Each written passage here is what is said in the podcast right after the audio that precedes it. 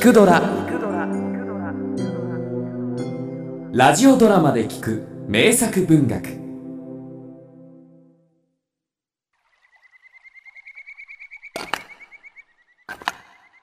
誰もいないかな？今ならこっそり乗っても。こらそこのガキ。何トロッコに触っとんだらいかね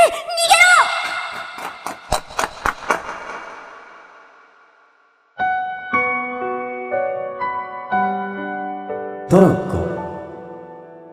芥川龍之介。良平がまだ8つの時小田原と熱海の間に鉄道の工事が始まった。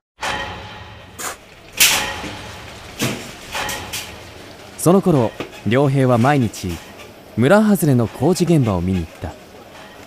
いや正しくはトロッコを見に行ったのである。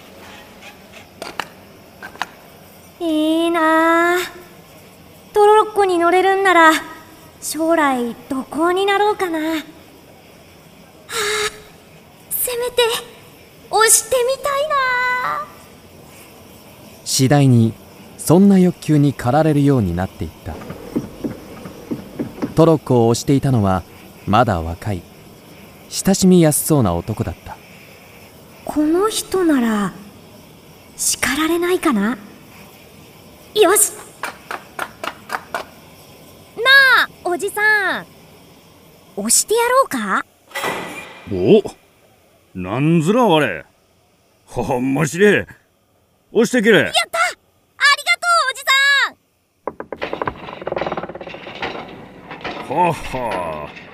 我はなかなか力があるな。ねえこのままずっと押してていい？ああいいずらおそろそろ下りずらほれ乗りな。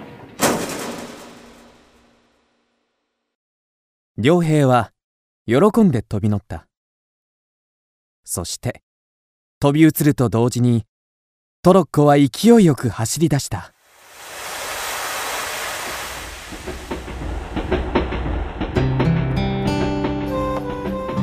みかん畑の匂いを煽りながら羽織の袖に早春の風をはらませながら。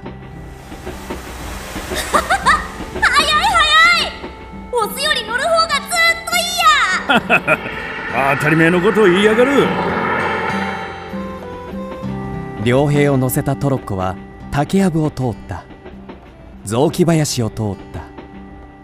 そして冷たい潮風を感じたかと思うと広々と薄ら寒い海が開けた。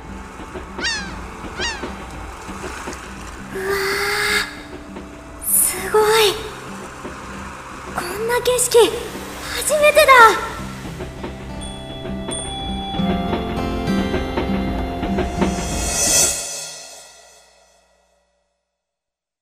その時良平は突然はっきりと感じた。自分があまりにも遠くに来すぎたことを。どうしよう。もうちっとも面白くない。早く帰りたい。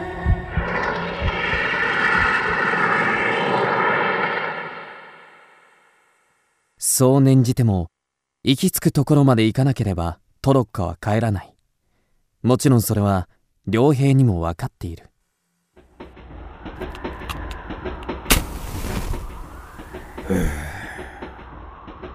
どうした我これ菓子でも食うか？ありがとう。それから良平は景色も見ず帰ることばかりを考えた。もう日が暮れる。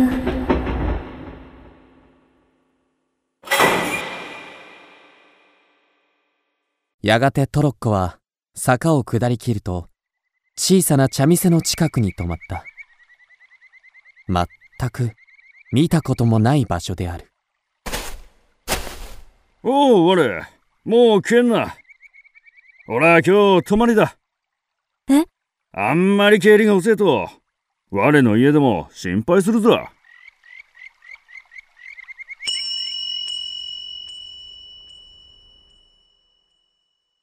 良平はあっけに取られた。以前、母親と遠くの村まで行ったことがある。だが、今日の道はその何倍あるだろう。その道を今からたった一人歩いて帰らねばならない。良平はほとんど泣きそうになった。はい。ありがとうございました。おう、気ぃつけてな。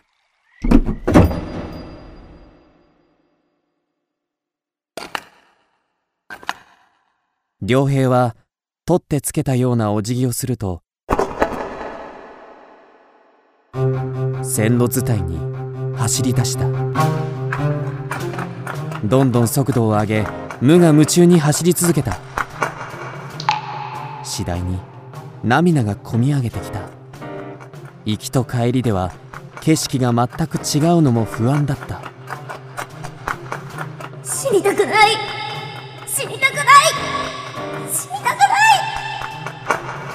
そう思いながら滑ってもつまずいても走ったそして夕闇の中やっと村外れまで来た時良平はもう一思いに泣きたくなった。おや良平じゃ。どうした？怖い顔して。誰か村の衆が声をかけてきた。しかし良平は無言で走り過ぎた。そしてとうとう自分の家へ駆け込んだ時良平は大声で「うわっ!」と泣き出さずにはいられなかった。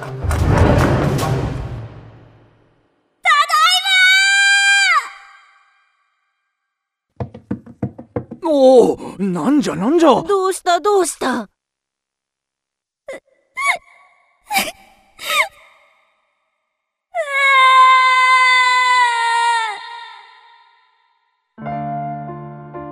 その声は良平の両親や近所の者を集まらせた。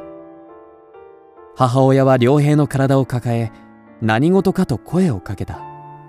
なんじゃなんじゃ泣いてちゃわかんねえぞ。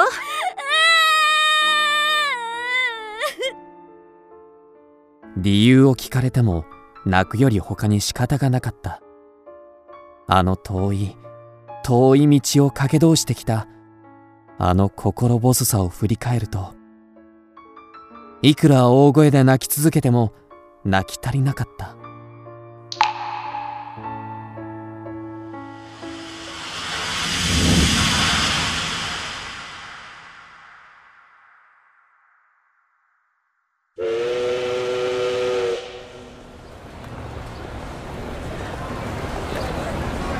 やがて月日は流れ私は26歳になった。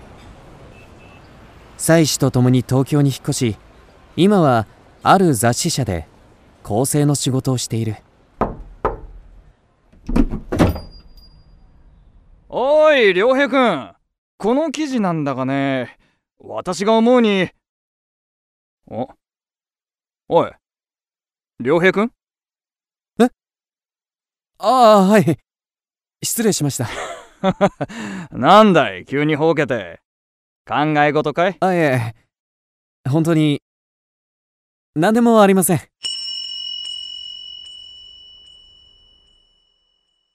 私は今もたまに何の理由もなくあの時のことを思い出す。全然全く何の理由もなく。そんな時私の前には今でもやはりあの薄暗い雑木林や急な坂道が細々と一筋どこまでもどこまでも断続している。